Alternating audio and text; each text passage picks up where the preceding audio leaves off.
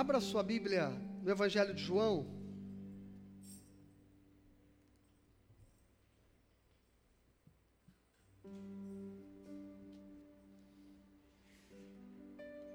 Capítulo 4. Este é o último fragmento do capítulo 4.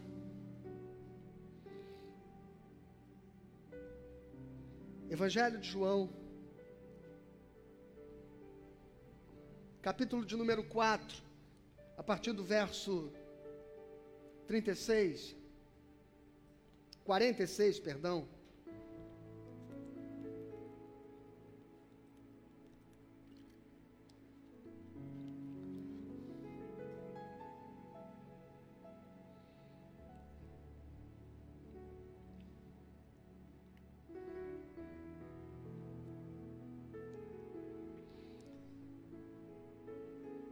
Hoje nós concluímos o capítulo 4 e depois vamos para a cura do paralítico no capítulo 5, na semana que vem.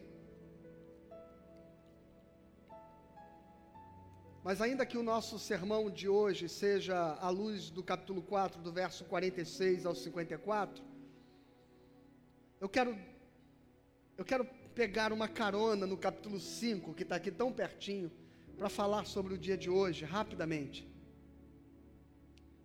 Nós estamos celebrando, né? Nós estamos comemorando. Eu vou chegar em casa, vou fazer um almoço especial ali com meus filhos e vou estar com eles. E nós estamos fazendo um culto festivo, a homenagem dos adolescentes. Daqui a pouco teremos a homenagem das crianças. Mas na semana que vem nós vamos falar do capítulo 5 do Evangelho de João, que fala que Jesus foi a uma festa dos judeus em Jerusalém. E essa festa acontecia em torno do templo. Mas curiosamente, Jesus se retira da festa e vai para um lugar improvável. Naquilo que era chamada a porta das ovelhas. Imagine um lugar onde não era tão limpo e cheiroso assim, porque era onde se acumulavam todos os animais que eram trazidos para as oferendas e que eles eram deixados ali naquele, naquele espaço, naquele pátio da porta das ovelhas. E ali havia um tanque e antes de que esses animais fossem trazidos das oferendas aos sacrifícios, eles ficavam ali. E você pode imaginar como era aquele lugar. Com aquela aglomeração, especialmente num dia de festa onde multidões estavam em Jerusalém e onde todos levavam os seus animais para ofertas e sacrifícios. Era esse lugar que ficavam as pessoas que não eram bem-vindas no convívio social, por causa das marcas de, de imperfeição que carregavam. E era exatamente porque os, os doentes, os coxos, enfermos, cegos, paralíticos se aglomeravam naquele espaço que, que Jesus foi para lá.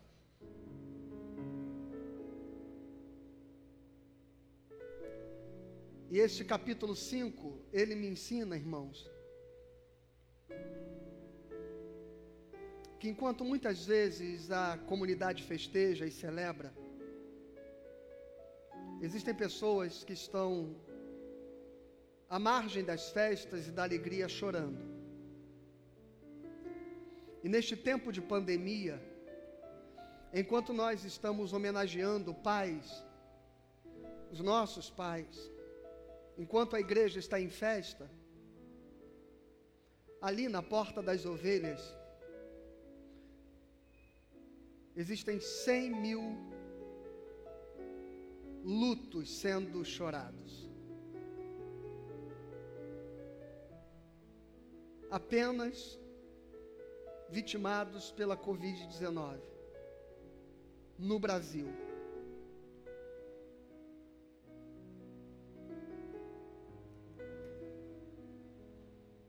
E me perdoe se vai parecer a você que esta é uma crítica política, e é, mas não partidária e não ideológica, mas profética e evangélica. Ontem o Palmeiras foi campeão estadual em São Paulo e o presidente da República vestiu a camisa do seu time e celebrou. E não há nenhum problema em festejar alguma coisa que nos alegra. O problema é fazer isso sem lembrar que há 100 mil mortos no Brasil. O problema não é que nós nos reunamos neste domingo para festejar, para celebrar o Dia dos Pais, para nos alegrar, fazer um churrasco, o problema é se fizermos isso sem que o nosso coração seja capaz de parar um instante para orar pelas famílias de 100 mil pais que perderam filhos, filhos que perderam pais, dentre estes 100 mil óbitos. Então eu convido você neste momento a silenciosamente fechar os seus olhos e antes de nós entrarmos no sermão desta manhã, eu convido você a fazer uma silenciosa oração. Como Jesus, que não pode ir e subir Jerusal a Jerusalém para uma festa, sem ter a sensibilidade que do lado de fora da festa tem gente que não tem o que celebrar. E ele encontra ali um homem que há 38 anos estava paralítico naquele lugar. E quando Jesus pergunta a ele se ele não desejava ser curado, porque havia uma superstição de que aquelas águas eram movidas por anjos, quando elas se agitavam, o primeiro enfermo que ali mergulhasse era curado.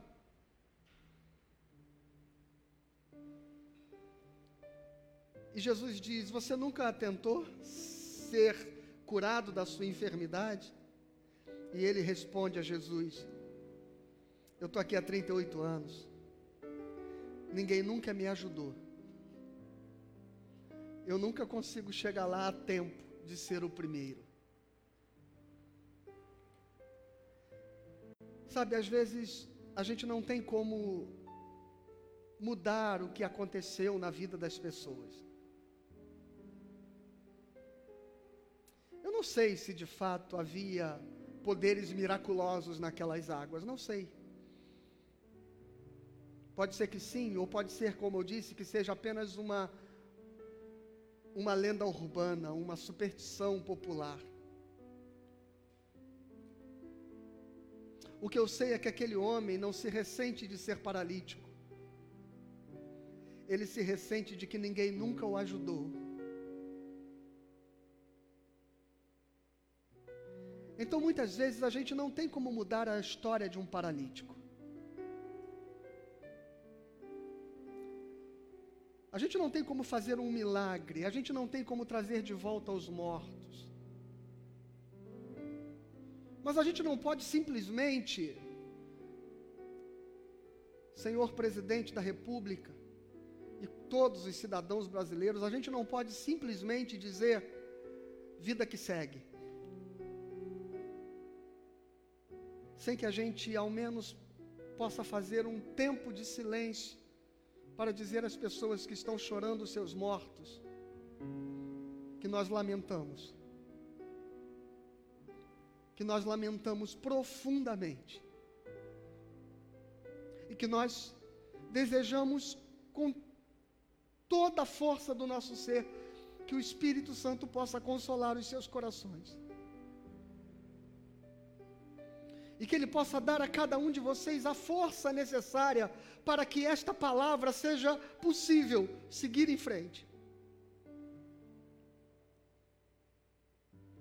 Que seguir em frente não seja simplesmente o ato da indiferença de quem diz, afinal de contas todos morrem, mas que seja uma palavra de esperança para dizer ao seu coração que Deus vai cuidar de você. Que Deus não te deixará órfão. Que Deus será a única presença capaz de, de amenizar no teu coração a dor da perda do teu filho, a dor da perda do teu pai. E eu sei que não dá para seguir em frente. Se a graça e o consolo do Espírito Santo não puder sustentar você, mas Ele fará isso. Ele fará isso. Nós não nos privamos de celebrar as nossas festas. Mas a gente não pode esquecer que na porta das ovelhas, naquele tanque,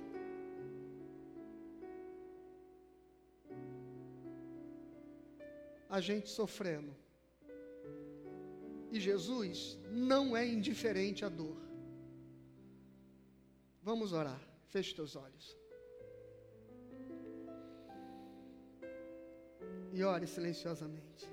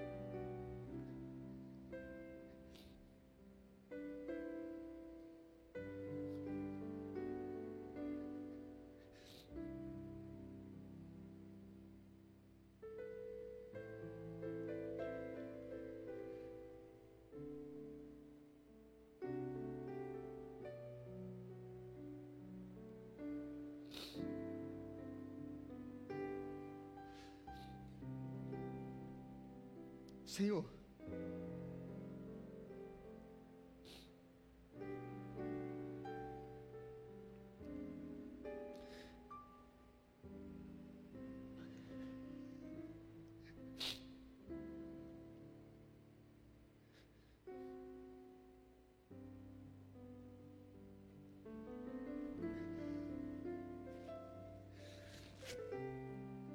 que o meu silêncio seja a nossa oração, Pai. Senhor sabe. O Senhor ouve o meu coração.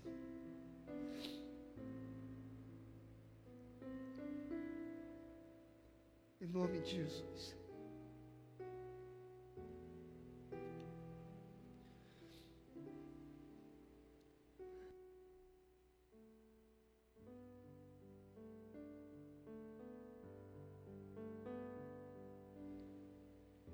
Dia que 100 mil mortes se tornarem algo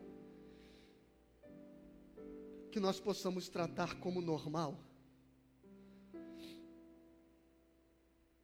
não terá sobrado nada em nós que possa simbolizar ou refletir a imagem e a semelhança do Criador.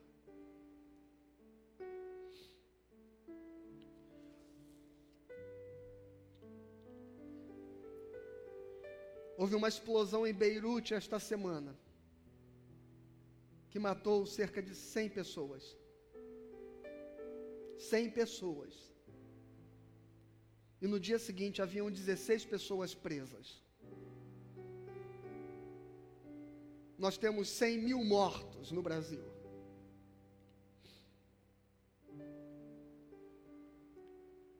Mas parece que para as nossas autoridades municipais, estaduais, federais, executivo, legislativo, judiciário, parece que está tudo bem. O bar aqui ao lado, ontem a minha esposa passando tirou uma foto, estava lotado de pessoas aglomeradas. Um amigo, um irmão em Cristo, postou esta semana uma frase dizendo: que os bares estão aglomerados, o comércio está com aglomeração, as ruas estão com aglomeração, e só a igreja que tem que fazer isolamento social? E eu respondi a ele: sim, deveria ser. Porque nós não deveríamos pautar a nossa ética com a ética, pela ética do mundo. E que as igrejas que retomaram as suas atividades, que bom, pelo menos as que estão mais próximas de mim, a, a, o está fazendo, observando todos os critérios de segurança, de afastamento, de higiene necessárias. Porque nós não podemos reproduzir a indiferença, a ignorância do mundo.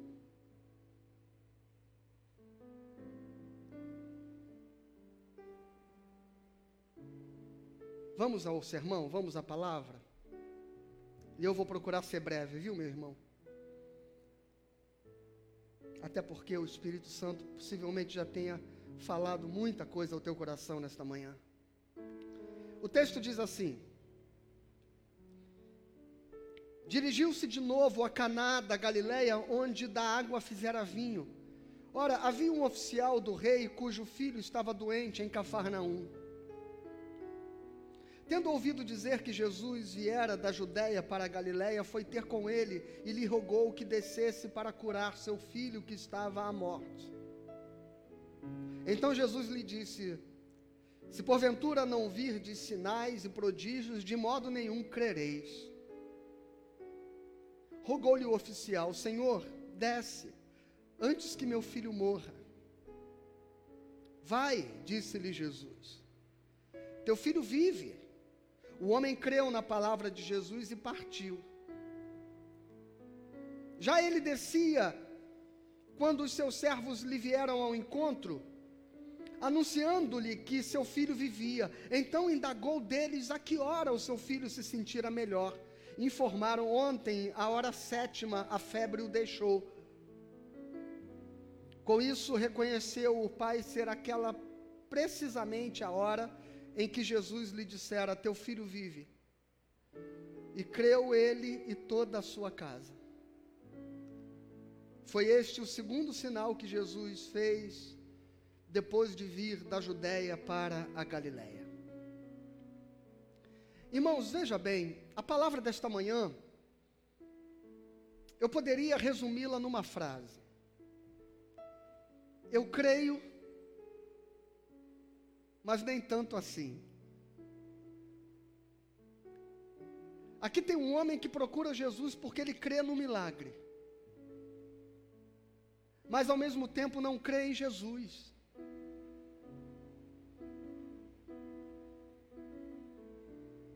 E de repente, ele tem um senso de imediatismo.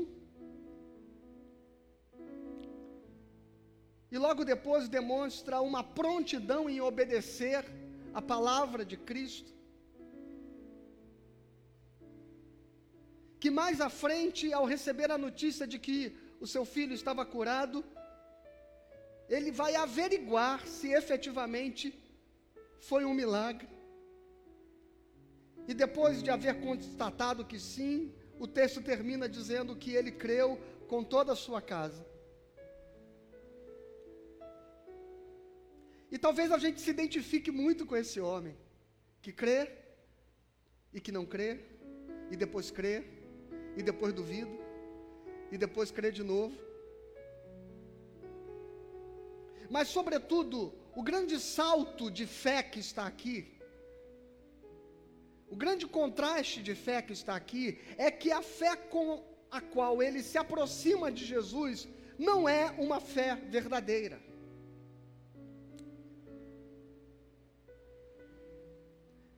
Vamos ao texto que você vai entender.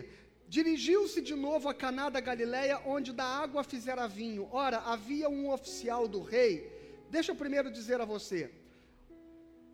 Oficial do rei talvez não seja a tradução mais adequada para essa expressão que está aqui. É, é, é,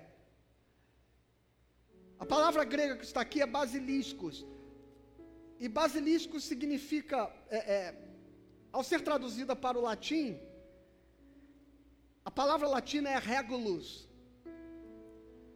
E regulus seria um pequeno rei.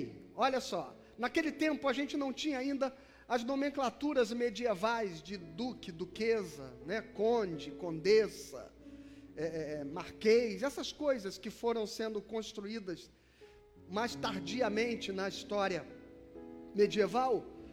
Aqui no, no, no primeiro século da era cristã, estes títulos não existiam. Então a palavra grega que está aqui é basiliscos, ou em latim regulus, que significa pequeno rei. Isso seria o equivalente a um nobre. Equivalente a, um, a uma pessoa que tem um título de nobreza.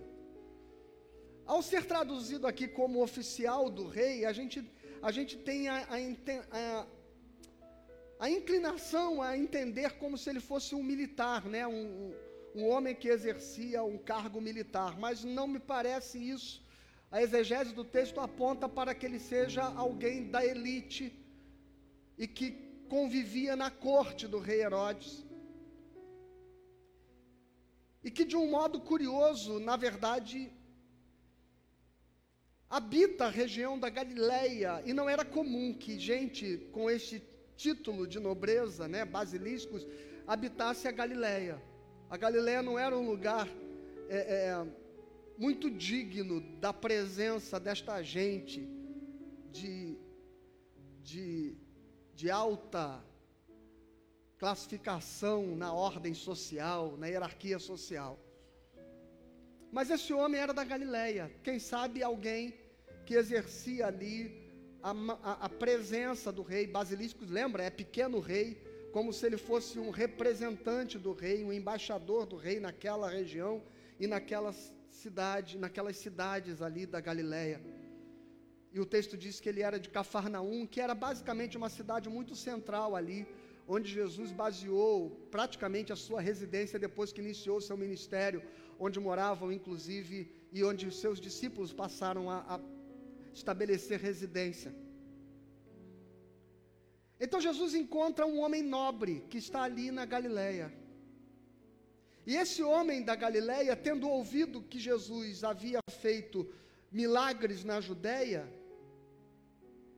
e que Jesus estava voltando para Galileia, foi ter com ele e lhe rogou que descesse, ou seja, que fosse para sua casa, para curar o seu filho que estava à morte.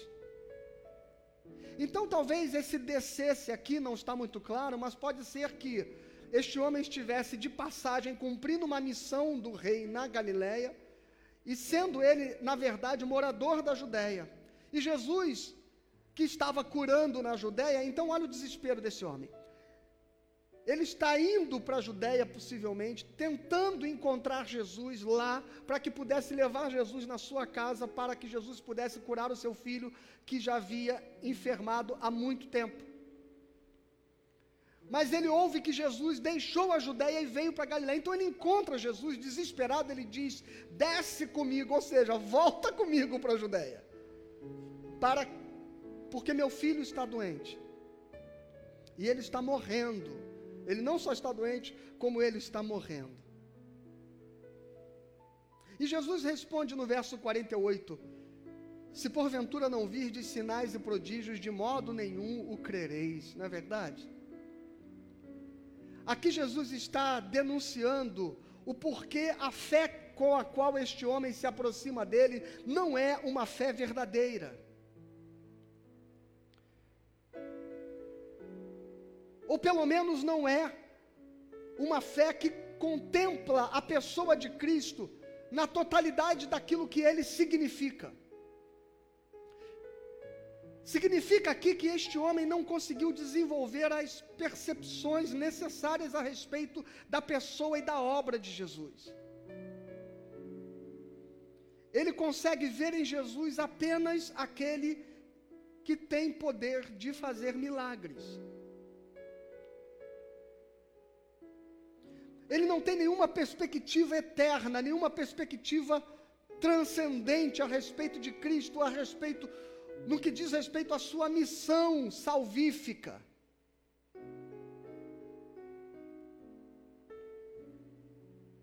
E é por isso que a esperança que ele coloca em Jesus está tão somente baseada naquilo que Jesus podia realizar corporeamente, temporalmente na vida do seu filho doente.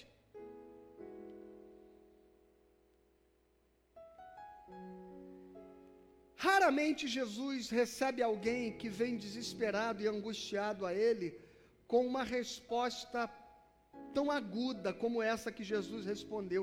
Você, você há de convir que, que esse tipo de tratativa não é muito comum em Jesus.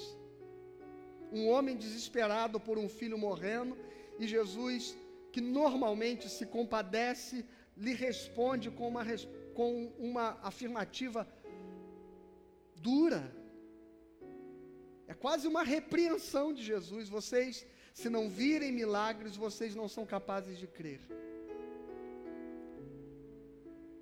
Jesus está dizendo uma resposta que não é especificamente para aquele homem. E agora eu quero que você olhe o cenário como um todo. Quando Jesus fala a respeito da missão da igreja, ele diz aos discípulos que eles, ao serem cheios do Espírito Santo, eles seriam testemunhas dele em Jerusalém, na Judéia, em Samaria e até os confins da terra. Só que os confins da terra é uma parte da missão que especificamente caberia à igreja. Mas Jesus iniciou esta outra parte: Jerusalém, Judéia e Samaria. E a Galileia, na verdade, não é outro lugar senão parte desta região que Jesus chama de Samaria. Lembra quando nós falamos sobre a samaritana, alguns domingos atrás, eu citei um ditado judeu que havia e que dizia: Arranhe um galileu e você encontrará um samaritano. Então, os primeiros eventos do Evangelho de João, na verdade, não estão tratando de apenas indivíduos, estão falando de um contexto maior.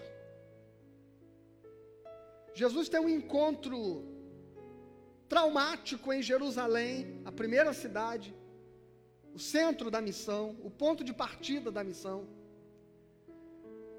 Logo no comecinho do Evangelho de João, João faz questão de colocar Jesus lá no templo de Jerusalém, quando Jesus vai ter um embate com as lideranças religiosas e vai purificar o templo expulsando os mercadores. E depois Jesus vai para as regiões de Betânia, na Judéia, Jerusalém e Judéia. Veja a sequência do caminho. E ali na Judéia, nas imediações da cidade de Betânia, ele vai ter aquele encontro com Nicodemos. E assim como Jesus foi duro no seu discurso no templo, ele também foi duro no seu discurso com Nicodemos. Porque Nicodemos era, era, era o representante de toda uma população judaica. E não é à toa que o seu nome por si só significa aquele que é o vencedor com o povo. Demos. O povo faz parte do nome do personagem Nicodemos. Então Jesus não está sendo duro com o indivíduo Nicodemos, mas ele está sendo duro e enfático com a visão religiosa que os judeus tinham a respeito do reino de Deus. E quando encontra a samaritana, nós aprendemos que aquela samaritana era uma metáfora, era uma, era uma alegoria de toda a Samaria. Mas a Galileia não podia ficar de fora dessa conversa. E aqui está um encontro de Jesus com um oficial do rei na Galileia. E é muito curioso que é um oficial do rei que está na Galileia, mas que possivelmente mora na Judéia, porque o galileu, ele tem essa crise de identidade, ele não sabe se ele é galileu, se ele é judeu, ele vive tentando se parecer judeu, mas tem os traços e as marcas de uma cultura gentia, pagã, E aqui essa, essa dialética existencial está presente. Este oficial do rei, este nobre, melhor dizendo, como dizia João Calvino no seu comentário do Evangelho de João, este nobre, ele representa toda a Galileia. Esta mesma Galileia que nos versos anteriores João nos narrou no versículo 45, que Jesus nos versículos anteriores, que Jesus disse, percebeu que não era reconhecido na sua própria terra. Mas quando ele faz milagres em Jerusalém, os galileus que estavam em Jerusalém começam a comentar a respeito dos seus milagres. E aí, ao contrário do desprezo, do desdém com que ele era tratado enquanto viveu na Galileia, agora, depois dos milagres operados em Jerusalém e na Judéia, a Galileia passa a ser simpática a ele. E agora Jesus está voltando da Judéia para a Galileia.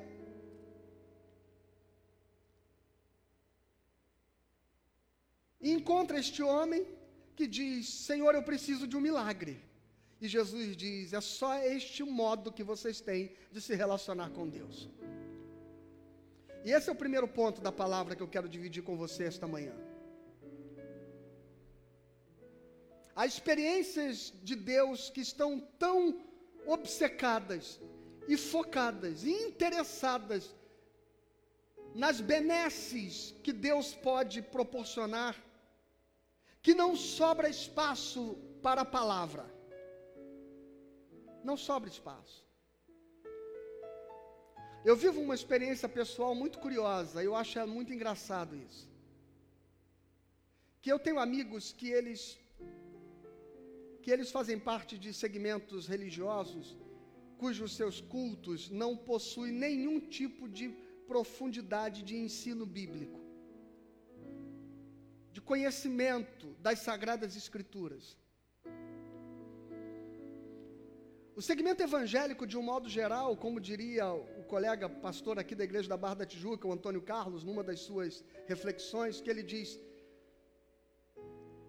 que o segmento evangélico brasileiro é grande e extenso como um lago, mas absolutamente raso, sem nenhuma profundidade.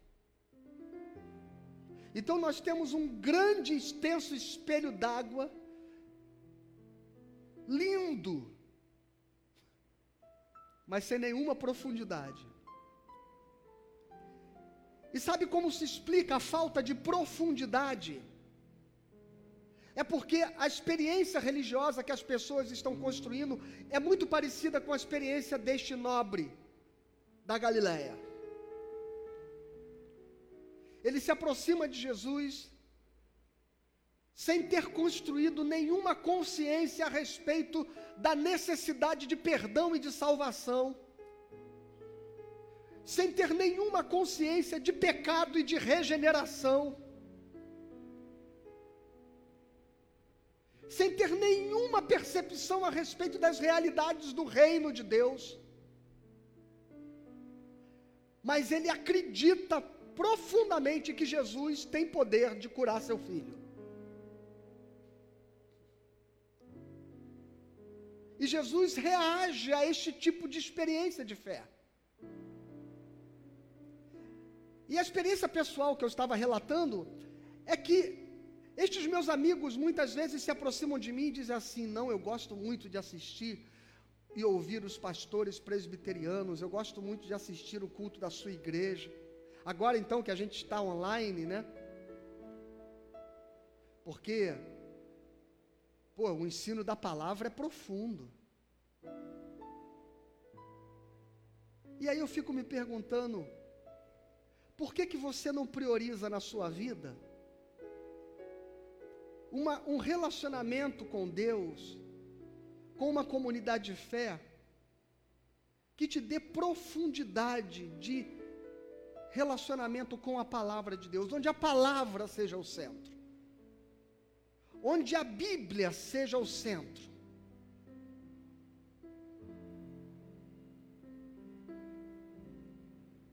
Desculpe, irmãos, eu não estou querendo ficar tecendo críticas a este movimento ou aquele. Mas eu estou querendo que você pare para refletir a respeito de você. Toda segunda-feira acontece um culto ao lado da minha casa. Ao lado, muro com muro. E aquele culto é perturbador. É perturbador. É, uma, é um barulho assim que incomoda. E, e, olha, eu sou pastor, né? E eu deveria estar feliz com um culto evangélico na minha rua, ao lado da minha casa, onde pudesse se pregar o evangelho às pessoas. Mas eu fico muito, profundamente incomodado. Porque chega a ser deseducado, né, o culto. E como ele invade, né, as nossas casas compulsoriamente, sem pedir licença, com aquele barulho ensurdecedor daquele som, não tem como eu não participar do culto. E ele começa ali por volta das sete horas e às vezes já passou das dez e não acabou ainda. E durante estas mais de duas horas, a gente ouve de tudo. De tudo. Menos exposição do Evangelho. Mas o tempo inteiro se fala do milagre, da cura, da bênção, da vitória, do triunfo, do emprego, da porta, da honra que Deus vai te dar. Duas horas, onde a única perspectiva de fé em Cristo é apresentada à luz daquilo que Jesus tem poder de fazer na sua vida. Mas não na sua vida, mas fazer na sua vida. Esta vida das coisas temporais, materiais.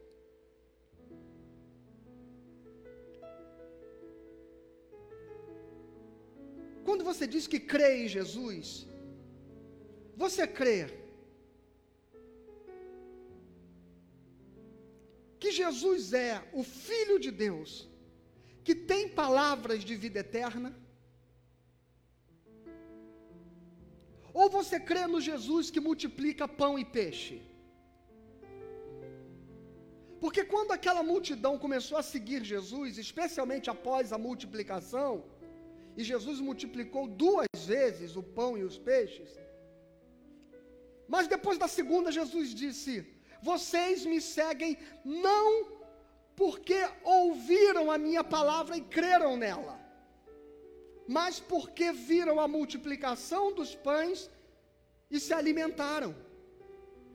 E quando Jesus fez esse discurso para dizer às pessoas que esta fé é uma fé imprestável à obra que Deus deseja verdadeiramente fazer na nossa vida, aquelas pessoas foram embora. E Jesus olhou para os discípulos e disse: Vocês querem ir com eles? Porque eu não quero ninguém me seguindo sem que tenha compreensão da obra que eu vim fazer.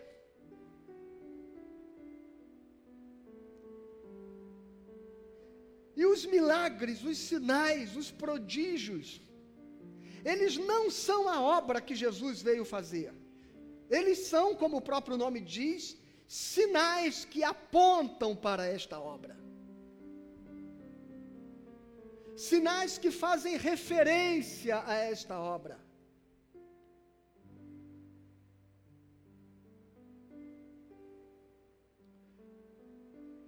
Tanto é que quando nós vamos encontrar Jesus em Cafarnaum, quando descem pelo telhado um paralítico e colocam um paralítico diante de Jesus, o texto nos faz, nos coloca diante da seguinte questão: qual é a obra que Jesus tem interesse de fazer na vida daquele homem? E Jesus responde. Jesus diz: perdoados estão os teus pecados. E as pessoas ficam incrédulas que ele tivesse este poder. Então, entende? E aí ele cura o paralítico para que as pessoas pudessem ter certeza que ele tem poder de curar o paralítico e tem poder de perdoar pecados. E diante deste homem, diante dos galileus, Jesus está dizendo: vocês só conhecem uma dimensão da fé, aquela que cura paralíticos, mas não aquela que perdoa pecados. Eu sei que talvez você precise muito de um milagre de Deus na sua vida hoje. Eu sei que talvez esteja alguém enfermo que você precisa de cura. A mãe do nosso irmão Wilson, esposo da Érica, está em casa.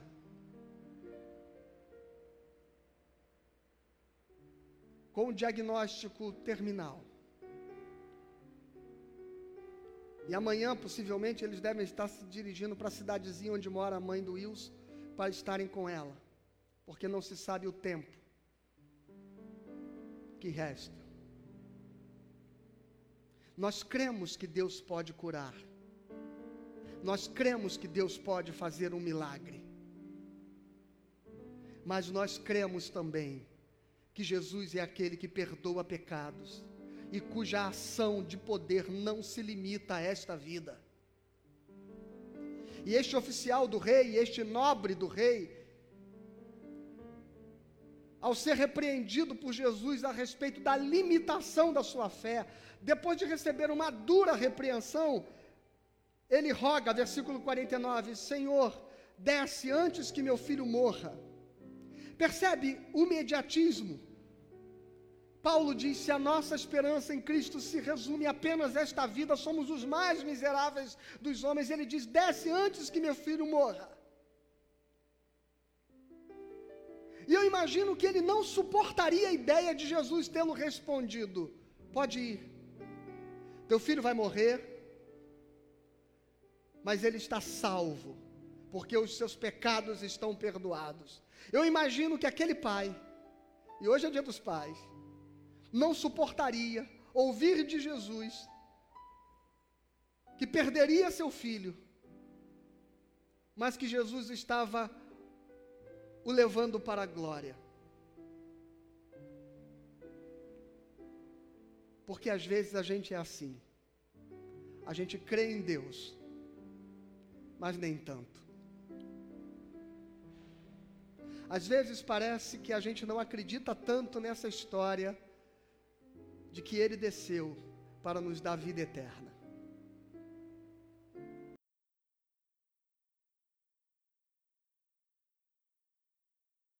Se relacionar com ele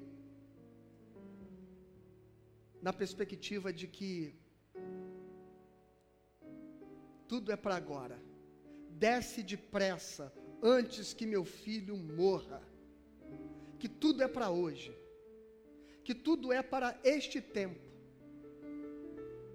que tudo é para este momento, para agora.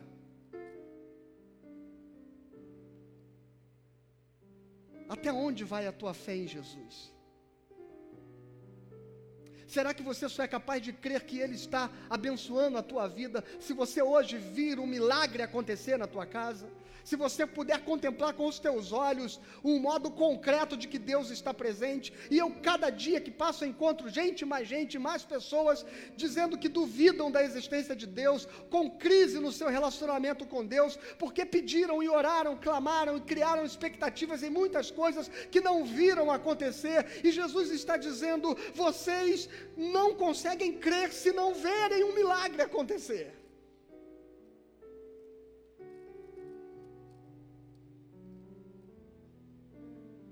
E é por isso que na, na obsessão por esta experiência de milagres, a palavra ganhou um segundo plano no púlpito evangélico. E as pessoas querem o sobrenatural.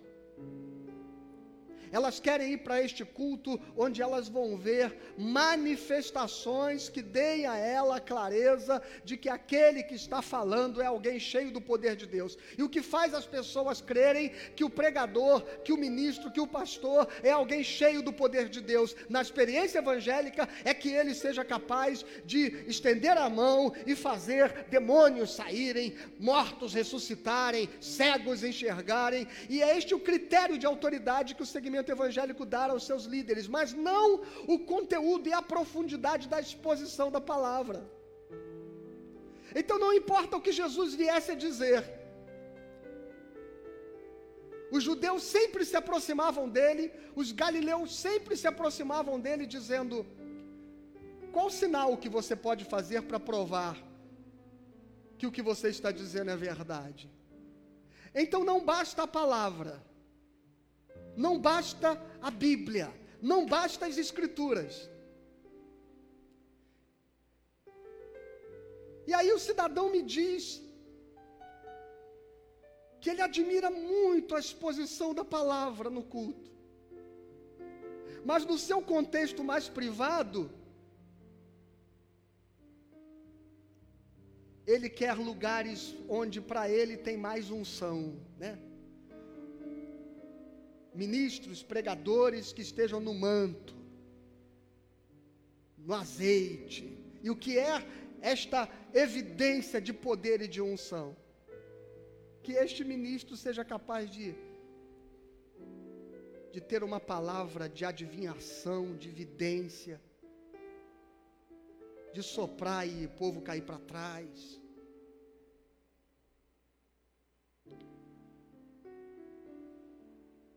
Semana dessas eu vi um cara que ele que ele estava expulsando o demônio com uma flecha invisível e eles disparavam a flecha invisível.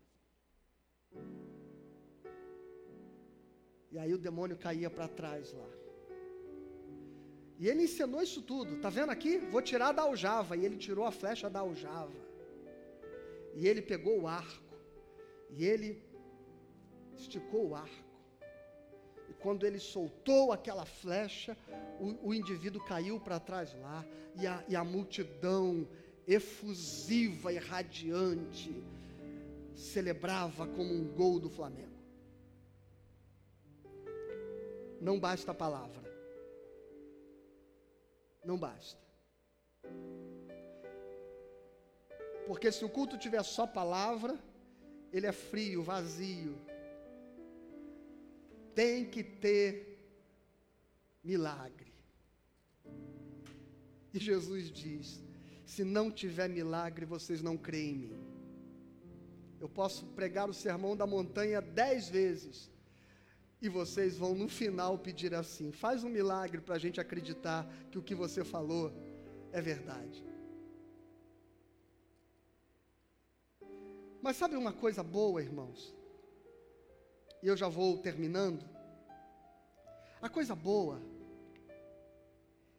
é que apesar de repreender aquele homem, Jesus ainda assim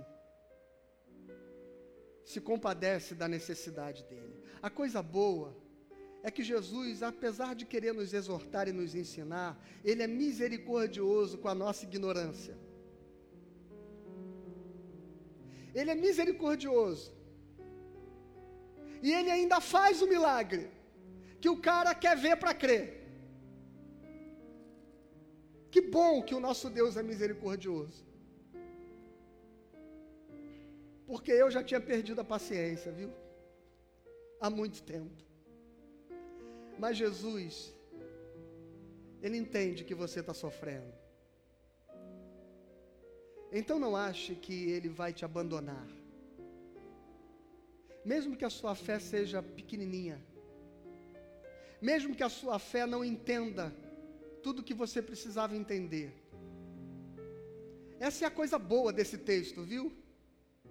É poder dizer para você que não importa o tamanho da sua fé, a profundidade que ela tenha, e nem o conhecimento que você tem a respeito de Jesus. Importa que Jesus, ainda assim, deseja abençoar você. Mas antes disso, tem uma coisa interessante no verso 49, que depois de receber uma resposta contundente de Jesus, aquele homem não se magoa, ele não se ressente, ele não fica orgulhoso, ele, ele, ele, ele se rende e diz assim: Senhor, tudo bem, eu entendi, mas cura o meu filho. Às vezes, irmãos, só a dor é capaz de nos tornar humildes.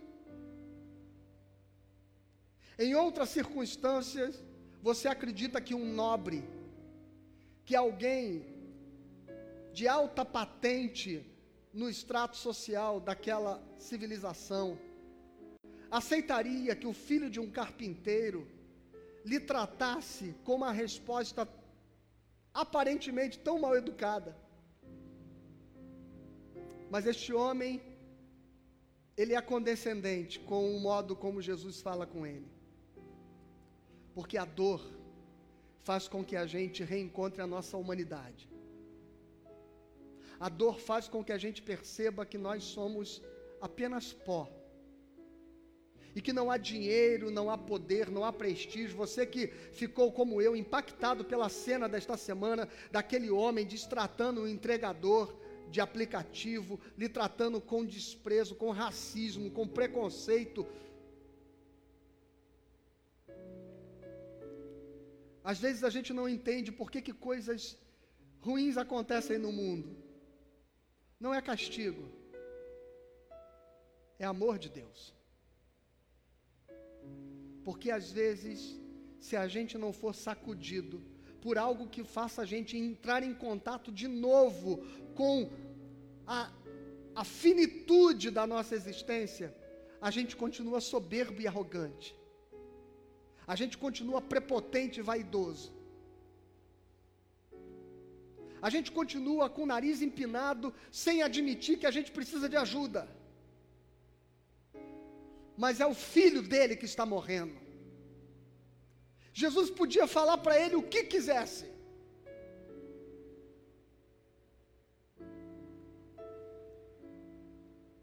Que ele não se exaltaria, porque a nossa finitude lembra que nós somos impotentes diante das dores da vida.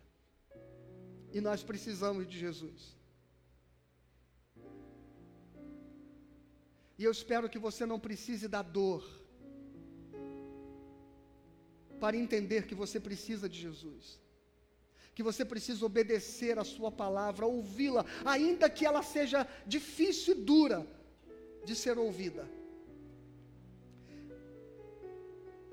E então Jesus disse: Vai, teu filho vive. O homem creu na palavra e partiu.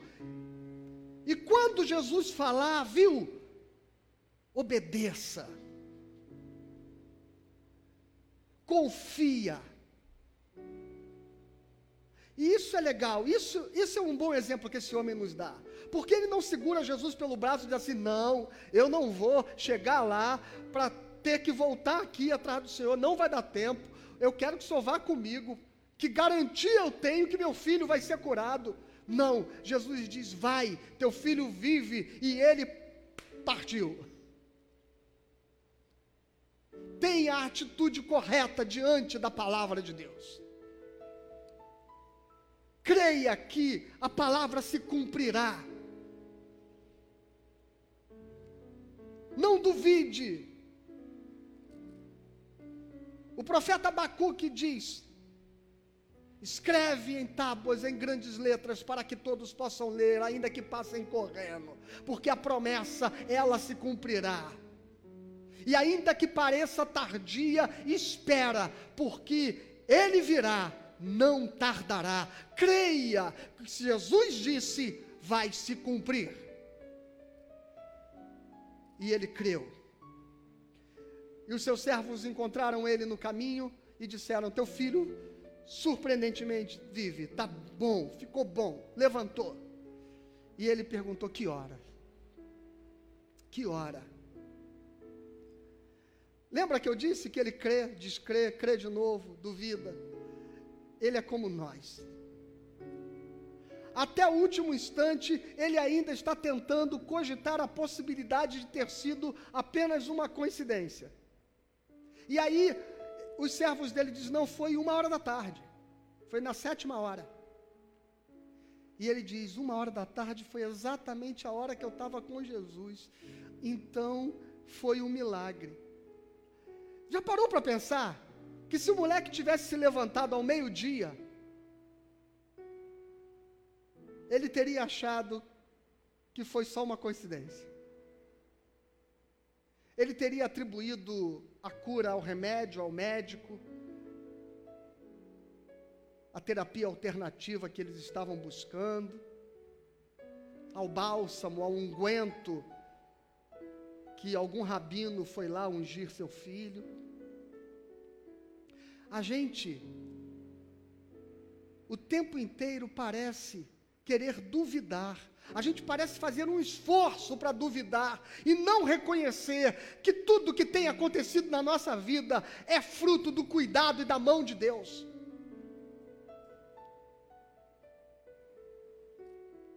Mas como bateu tudo certinho, ele creu. E aí o texto diz: E creu ele e toda a sua casa. E agora, João Calvino diz: esta última frase aqui, esta última expressão de fé, é uma fé que passa a transcender aquela mera ideia de que Jesus faz milagres. Porque essa expressão, creu ele toda a sua casa, ela aparece algumas outras vezes no Novo Testamento, expressando que a salvação chegou numa família. Então entenda que toda vez que um milagre acontece, o objetivo de Deus não está no milagre.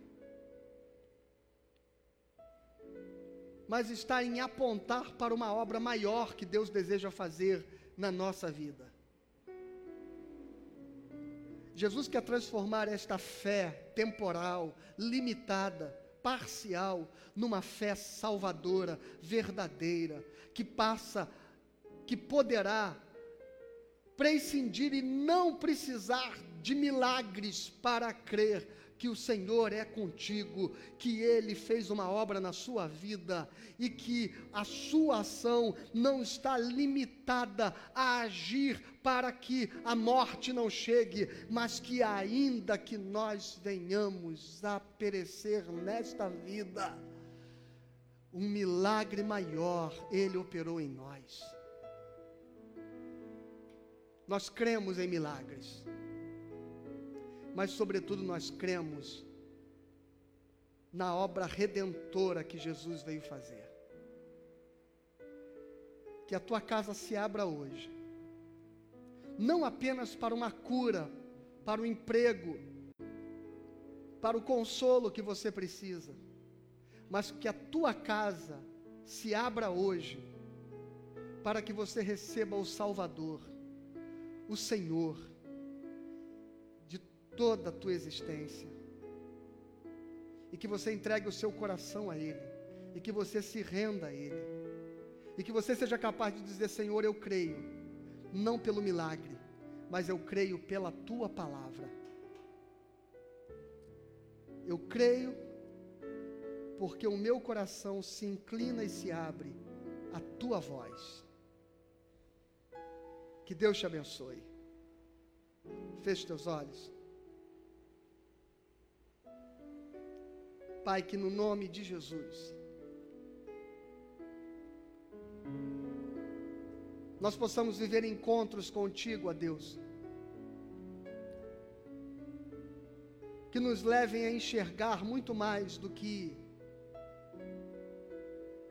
estes olhos materiais possam ver.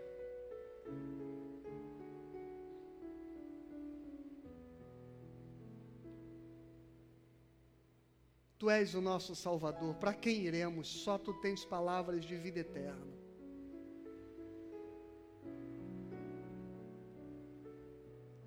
Porque o Senhor imediatamente curou este moço, que se não fosse curado a tempo viria a morrer.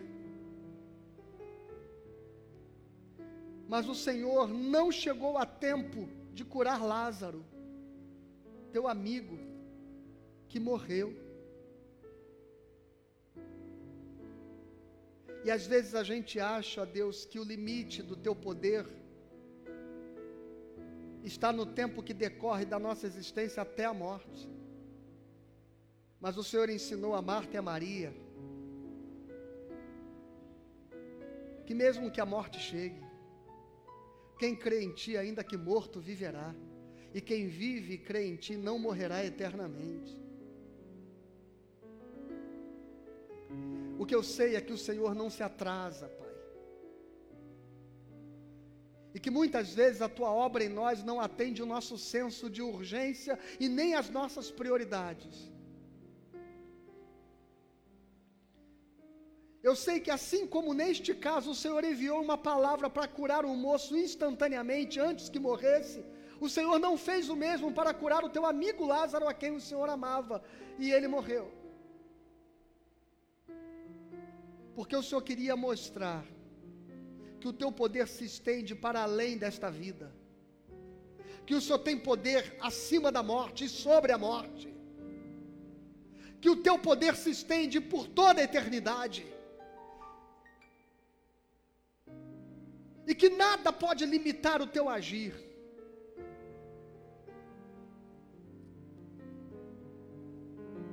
Então, que esta confiança se estabeleça neste relacionamento que parece ter chegado ao fim. Diante deste diagnóstico terminal, diante do cenário caótico de desesperança que se instalou neste coração ou nesta família. Que todos possam crer que o teu poder se estende para além da vida e que ele é maior do que as circunstâncias. E que ainda que as circunstâncias parecem ter estabelecido o ponto final dessa história, o Senhor disse a Lázaro: sai desta sepultura. Então que o teu filho e a tua filha creiam neste poder eterno, nesta redenção eterna, e que a esperança renasça em cada coração nesta manhã. Em nome de Jesus. Amém. Aleluia. Deus abençoe você.